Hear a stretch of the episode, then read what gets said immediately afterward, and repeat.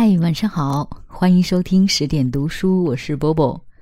今天要给大家带来一封情书，而且是非常经典的民国时期沈从文写给张兆和的情书。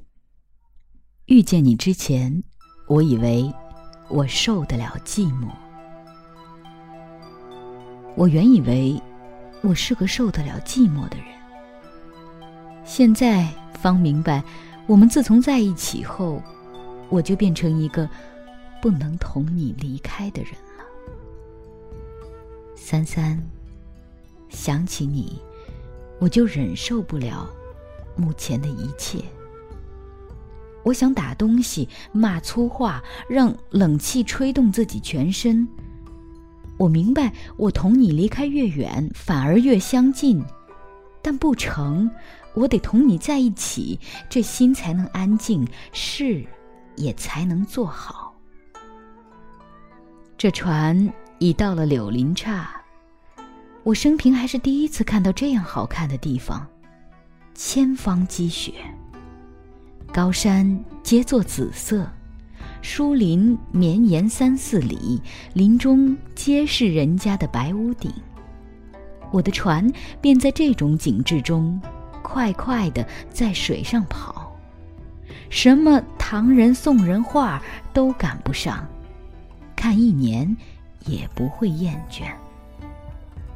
奇怪的是，本省的画家从来不知向这么好的景物学习。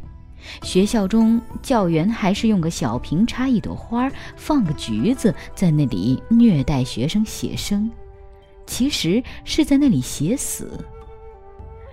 三三，我这时还是想起许多次得罪你的地方。我的眼睛是湿的，模糊了。我先前对你说过，你生了我的气时，我便特别知道我如何爱你。我眼睛湿湿的，想着你一切的过去。我回来时，我不会使你生气面壁了。我在船上学会了反省，认清楚了自己种种的错处。只有你方那么懂我，并且原谅我。我就这样一面看水，一面想你。我快乐，我想应同你一起快乐。我闷，就想你在我必可以不闷。我同船老板吃饭，我盼望你也在一角吃饭。我至少还得在船上过七个日子，还不把下行的日子计算在内。你说这七个日子我怎么办？我不能写文章就写信。这只手既然离开了你，也只有这么来折磨它了。为了只想同你说话，我便钻进被盖中去，闭着眼睛。你听。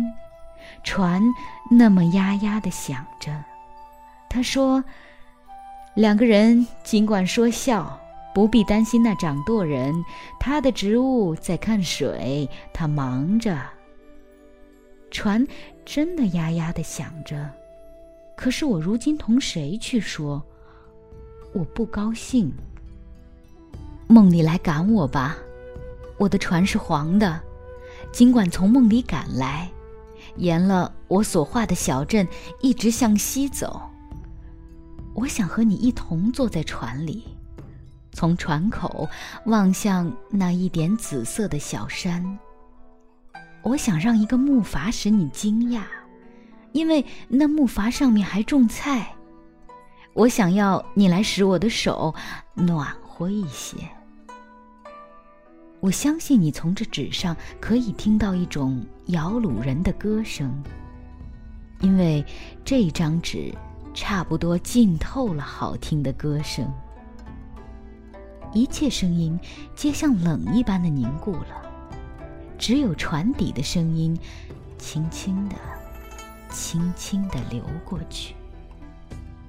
这声音使你感觉到它，几乎不是耳朵。而是想象，这时真静，这时心是透明的。想一切皆深入无间。我在温习你的一切，我称量我的幸运且计算它，但这无法使我弄清一点点。为了这幸福的自觉，我叹息了。倘若你这时见到我，我就会明白我如何温柔。一切过去的种种，它的结局皆在把我推到你的身边和心边；你的一切过去，也皆把我拉进你的身边和心边。我还要说的话，不想让烛光听到，我将吹熄了这支蜡烛，在暗中向空虚去说。好啦，今天这封情书就为大家念到这儿。不知道在这个时代，还有没有人如此用心的去手写一封情书呢？我是波波，在厦门跟各位说晚安。谁唱？当时桌上有一杯茶。还好我没将它喝完，喝完。谁能告诉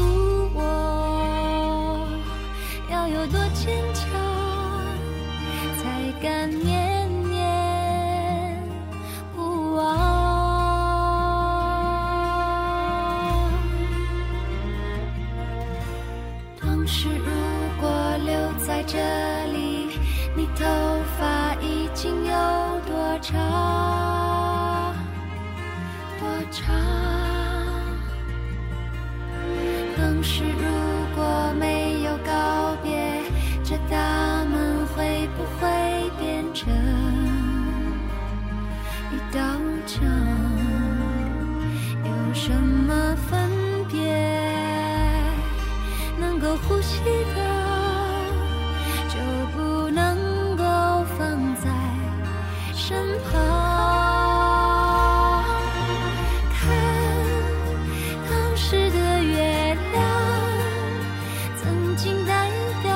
谁的心，结果？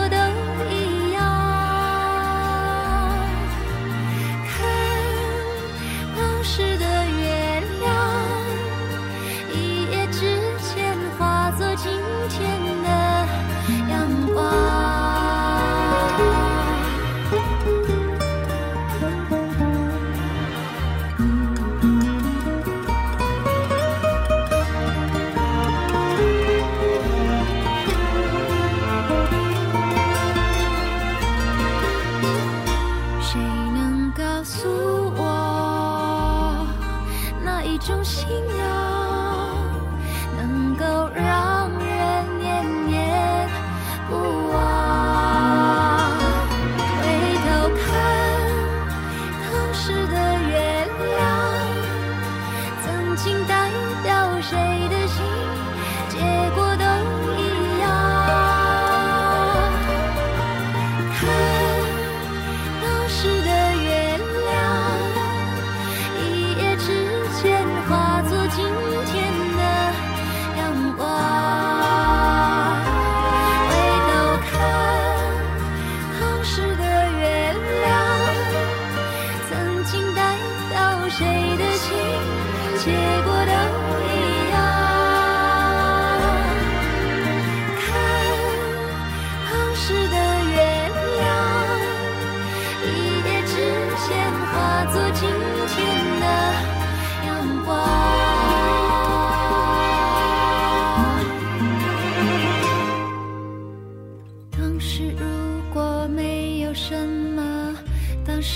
如果拥有什么